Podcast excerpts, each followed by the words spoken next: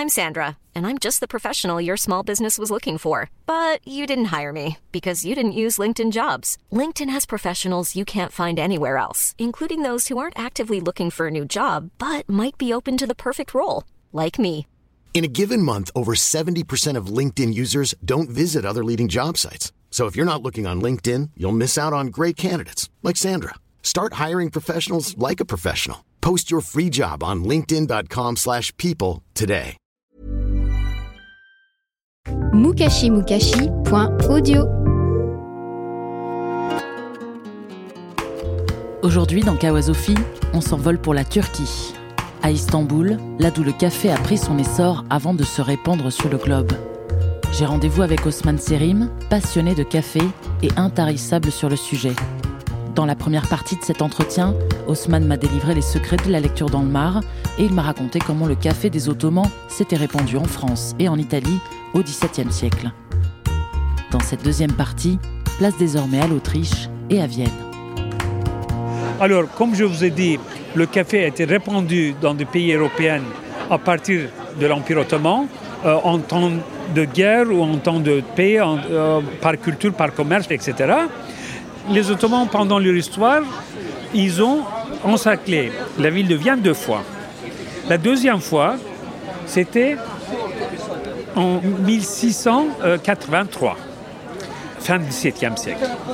Une des tactiques de guerre des Ottomans, c'était ils creusaient des tunnels envers les, murs de la ville et ils estimaient plus ou moins la distance et quand ils arrivaient sous les murs, par en dessous, ils mettaient des explosifs dans des tonneaux, euh, etc., des explosifs et ils faisaient exploser le mur de la ville, ça descendait et c'est par là qu'ils rentraient facilement en ville. Et ils utilisaient ça parce que la Serbie faisait partie de l'Ottoman et il y avait des mines d'argent très importantes en Serbie, alors ils connaissaient bien comment faire des tunnels, etc.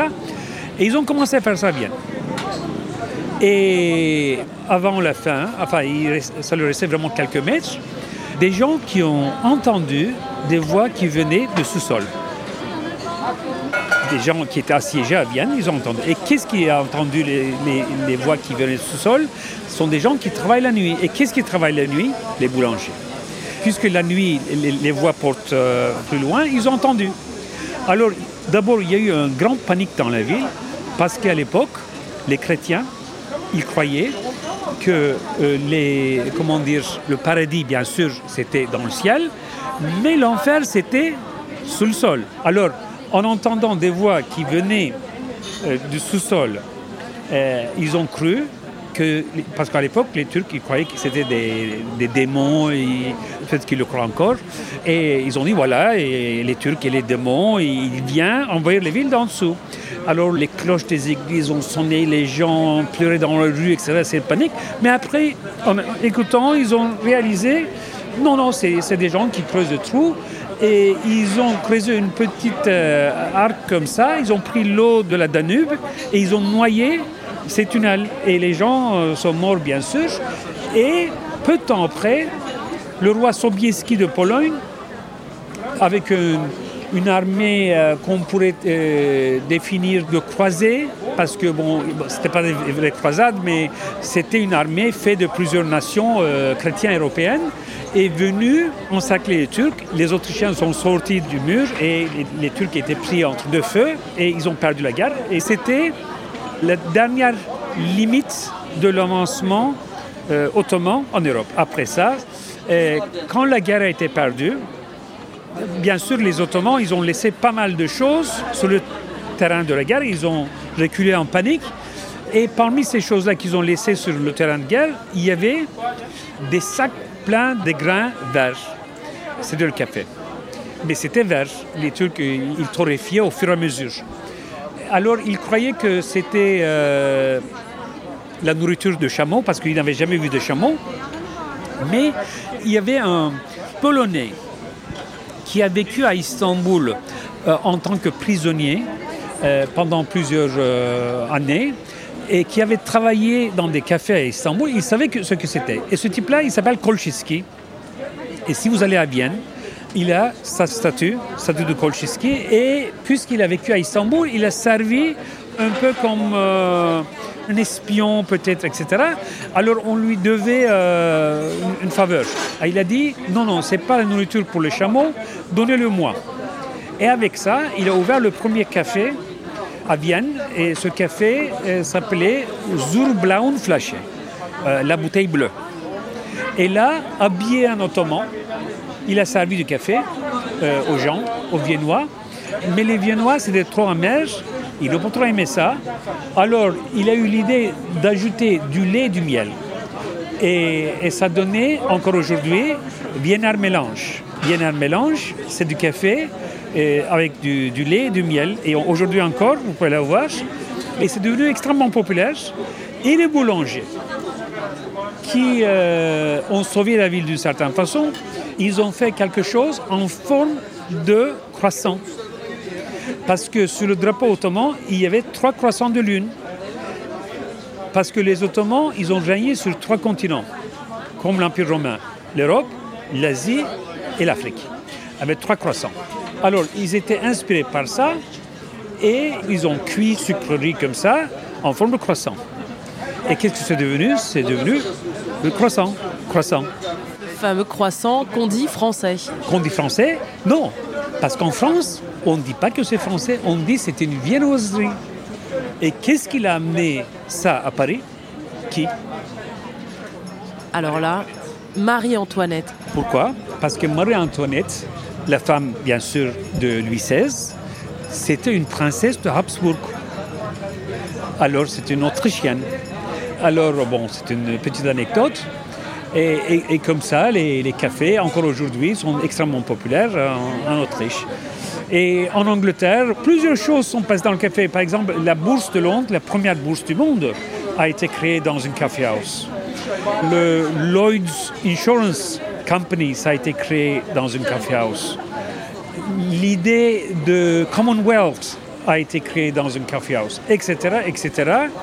Et le roi Charles II, en 1652, il a interdit les café house à Londres parce que les femmes, elles ont signé une pétition en disant que si ça continuait comme ça, Charles II n- ne va plus avoir une armée parce qu'il ne va plus avoir de, une nouvelle génération des enfants qui vont être nés parce que les hommes ne retournaient pas à la maison après le travail, ils allaient dans le coffee shop. Et Charles II a interdit pendant deux ans. Mais il y a eu une telle pression qu'il a dû la- laisser ça libre. Les femmes font ça comme ça. Si euh, elles voient que les hommes passent du temps sans leur présence, elles vont, euh, elles vont faire quelque chose pour l'empêcher. À partir de là, on peut se dire d'une que le café est hautement sociabilisant, il sert à la société et aux rencontres, qu'il stimule l'esprit, puisqu'on a vu la création de grandes multinationales, de- de- d'organisations qui sont encore en place et qui, et qui sont influentes dans le monde, et même qu'il peut être subversif, le café. Subversif, non, mais disons que ça vous rend plus alerte. Et les gens buvant du café, ils pouvaient parler jusqu'à des heures euh, très avancées euh, dans la nuit, etc. euh, parler pendant des heures, ils restaient éveillés, ils restaient encore très actifs, etc. Et bien sûr, de là naissaient des idées euh, révolutionnaires, politiques. euh, c'était pas subversif, mais c'était politique, c'était intellectuel, etc. Mais à l'époque, bien sûr, les monarques, euh, ils n'aimaient pas trop ça. On va revenir à vous. Vous êtes devenu spécialiste par amour euh, du café Exactement. Moi, je suis conseiller en hôtellerie et restauration tout niveau, euh, aussi bien en Turquie qu'à l'étranger, etc. Alors le café, pour moi, bien sûr, c'est un élément important, mais j'ai jamais euh, professionnellement été dans le café. Mais c'est par pur, pur amour culturel, je dirais. J'ai raconté l'histoire du café turc dans 43 pays au monde. Et je continue à voyager, à raconter l'histoire du café turc partout dans le monde. Et disons, en euh, 2008, on a eu l'idée de créer une association du café turc parce qu'on croyait à l'époque, c'était avant les machines, que le café turc reculait en faveur des méthodes euh, italiennes, ceci, cela, etc.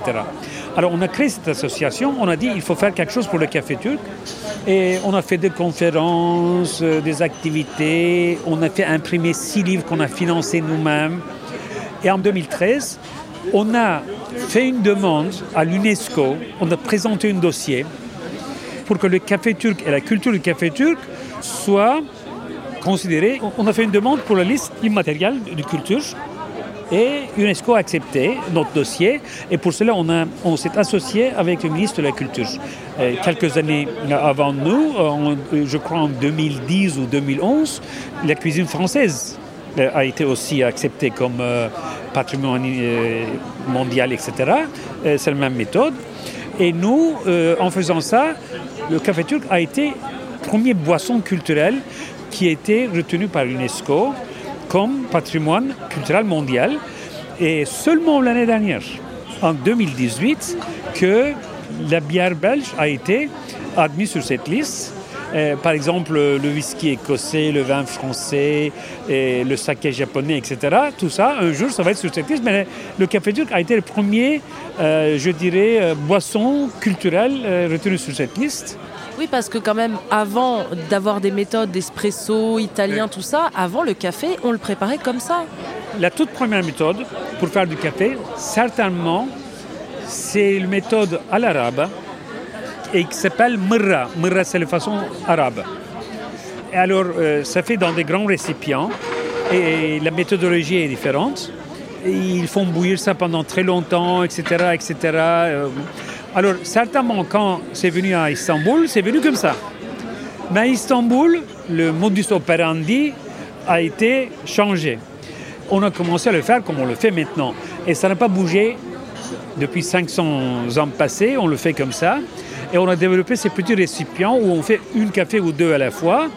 Et on peut appeler ça méthode turque. Le café turc, c'est ça. Et, et, depuis, on continue à le faire de la même façon. Et ils ont copié méthode turque. C'est surtout au XVIIe siècle qu'il s'est répandu en Europe. Ils faisaient du café à la turque. Mais à partir du XVIIIe siècle, ils ont commencé à différencier les méthodes pour faire du café.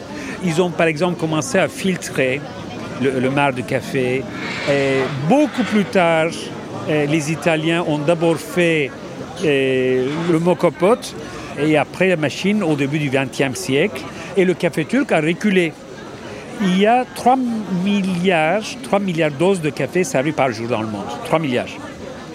Et ça augmente. De ces 3 milliards doses, disons que méthode la plus répandue, c'est le café filtre.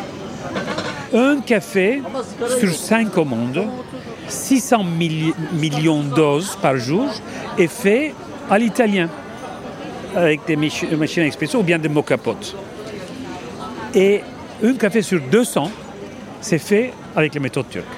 Un café sur 200. Un sur 5 pour les Italiens, un sur 200 café à la turque. Mais quand on dit café à la turque, où est-ce qu'on le fait? Pas seulement en Turquie. Les Balkans, y compris la Grèce, en Crimée, euh, en Azerbaïdjan, euh, la Géorgie, etc., les Caucases, et puis dans le Moyen-Orient, mais surtout en Syrie, Liban, Jordanie, l'Irak, etc. Et alors là, euh, il y a 200 millions de personnes qui vivent dans cette géographie. Et le café turc est surtout apprécié par eux. Par exemple, euh, Starbucks a un projet maintenant. Ils ont déjà commencé en Moyen-Orient. Ils vont commencer dans, dans cinq ans qui suivent, essayer de servir du café dans tous les Starbucks au monde. Alors à Paris, je pourrais boire du café turc chez Starbucks. À la turque, oui. Ils ont déjà commencé. Ils servent ça dans cinq pays, peut-être un peu plus maintenant. Au fur et à mesure, ils vont avancer. En France, pas encore. Tout ça sont soit des coffee shops. Regardez, ils vendent, c'est un, eh, comment dire, ils vendent des moules ambulants. Voilà, ce sont des bars sur les rues. Et dans les maisons euh, turques, euh, dans les foyers, quel, quel, café on trouve majoritairement Dans toutes les maisons turques, vous aurez le matériel, le café turc, ça existe dans toutes les maisons turques, il n'y a pas de problème. Mais maintenant, il y a des machines et toutes les méthodes euh, qui existent pour le café à l'international également.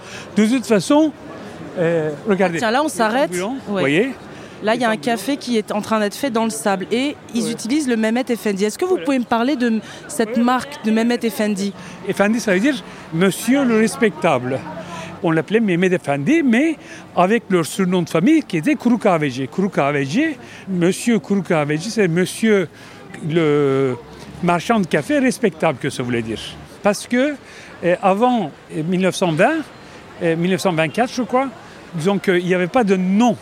Les gens étaient appelés par leur prénom et chaque famille avait un surnom souvent relié à la profession de la famille. Par exemple, si vous venez d'une famille de, bouchers, euh, on vous aurait appelé euh, Ali euh, un tel, euh, fils de boucher. C'est en 1924 qu'ils ont adopté, euh, il est passé une loi pour que tout le monde ait un nom en plus de son surnom. Alors voilà, c'est AG, c'est le plus grand marque du café turc. Ils importent leur café eux-mêmes, ils font leur blend. Et, ils ont réussi, il y a une vingtaine d'années, à être les premiers à mettre ça dans des pots en vidant euh, sous vide. Parce que, bon, le café turc, qu'est-ce que c'est? Le café turc, c'est une méthode. C'est une modus operandi. Qu'est-ce qui fait la différence du café turc par rapport aux, aux autres façons de préparer le café? D'abord, c'est l'origine. En principe, c'est 100% arabica. D'un. De deux, la torréfication doit être medium roast. Medium roast, c'est-à-dire pas trop torréfié. D'ailleurs, quand vous dites marron en France, nous on dit kahverengi, la couleur du café. Ok. Ça c'est très important. Le café turc ne doit jamais être trop torréfié. Troisième point, c'est la moulure. Alors là, c'est très critique. Euh, Le café turc est beaucoup plus fin que l'espresso. C'est entre 80 et 110 microns d'épaisseur. Et comment est-ce que vous vérifiez manuellement si c'est bon euh, moulure ou pas Vous prenez ça entre deux doigts. Vous ne devez pas sentir les grains. Ok? Ça doit être comme la farine. C'est-à-dire c'est extrêmement euh, moulu, extrêmement finement. Mais attention, on a un problème là. Imaginez un moulin au poivre là, ça sent très bon, ok? Mais cette odeur disparaît très rapidement. C'est comme le café. Quand vous moulez le café si finement, au départ, c'est excellent, les arômes, mais ça disparaît très rapidement. Ça s'oxyde. Alors, qu'est-ce que ça, suppose? Ça suppose d'acheter le café moulu commercialement. Mais attention, ça s'oxyde tellement rapidement quand c'est moulu si finement que dans une heure déjà, dans une heure ou deux, c'est trop tard. Alors, pour cette raison, on ne pouvait pas, euh, comment dire, euh, exporter le café turc en tant que café turc, euh, ou bien même garder ça chez soi très longtemps, parce que ça s'oxydait très, rapidement. Alors, on marche vers Moda. Ici aussi, il y a encore beaucoup de cafés, des gens qui se promènent dans la rue, etc. Vous voyez, c'est un peu changé.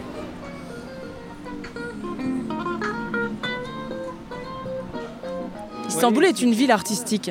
Il y a, il y a tout, il y a tout. Vous trouvez euh, une façon de vivre à l'islamique, vous trouvez euh, des gens euh, qui vivent comme en Europe. Vous avez tout à Istanbul. La croisée des chemins. Voilà, exactement, mais ça a toujours été comme ça.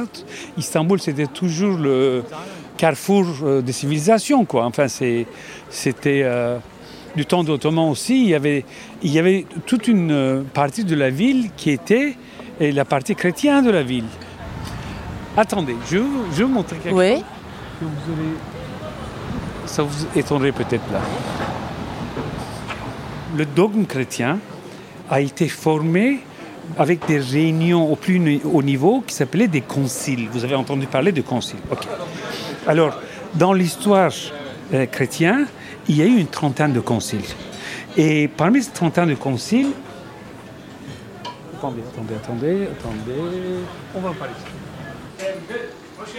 Ya lokantaya şurada bu yabancı bir muhabir şu şeye Ayazma'yı bir götüreceğim. Tamam. Ondan sonra çıkacağım. Bugün lokantaya gelmedik. Merhaba. Les conciles qui étaient acceptés par toutes les croyances chrétiennes, sont au nom de huit. Après, il y a certains conciles qui sont acceptés par les catholiques, d'autres par les orthodoxes, etc., etc. Et ces huit conciles ont pris place sur ce qu'on appelle la Turquie d'aujourd'hui. Et parmi ces huit conciles, les quatre premiers sont les plus importants. La première, c'est le concile d'Istanbul, c'est-à-dire Constantinople. Deuxième, c'est le concile d'Éphèse. Troisième, c'est le concile de Nicée, qui n'est pas loin d'Istanbul. Et le quatrième, c'est le concile de Chalcédoine. Chalcédoine, c'est Kadıköy. Et le concile s'est réuni au fond de cette baie, dans une église qui, à l'époque, une cathédrale, une église qui n'existe plus, mais à la place, il y a une autre église. Et c'était construit sur les ruines, qui s'appelait Aya Euphemia. Aya, Sainte, Sainte Euphémie. Et c'est là que le quatrième concile chrétien a été plusieurs jours, comme ça, peut-être plusieurs semaines, ils sont réunis là-bas. Jésus, en tant que Dieu et, et homme, a été décidé ici, dans cette baie. Vous vous rendez compte comme c'est important dans l'histoire de chrétienté? Eh bien, c'est dans cette paix que c'était fait. Ça a été scellé. Et là, on est où ici? On est, on est rentré dans un restaurant, on a descendu quelques marches et on est dans une petite pièce avec des étagères et des effigies. Et c'est orthodoxe. À la place, il y avait une, euh, une église euh, à l'époque. Et aujourd'hui encore, vous pouvez euh, faire votre petite prière et comme ça, regarder les, les objets. Qu'est-ce qu'il y a autour de nous? Qu'est-ce qu'on peut voir? Oui, c'est un saint, je crois que c'est Jésus, et puis on le conserve et il y a des, des orthodoxes qui viennent faire leur prière ici. Allez, c'est un vœu, mais il ne faut pas dire le vœu. Hein? Pour avoir une meilleure vue, on peut rentrer au club. Il y a un club privé. Je vais juste vous amener là-bas deux minutes. Merhaba, nasılsınız? Bir röportaj yapıyor. Onu bir şey kadar getireceğim. Tamam efendim. Merhaba, nasılsınız? Osman Bey, hoş geldiniz. Merhaba, merhaba.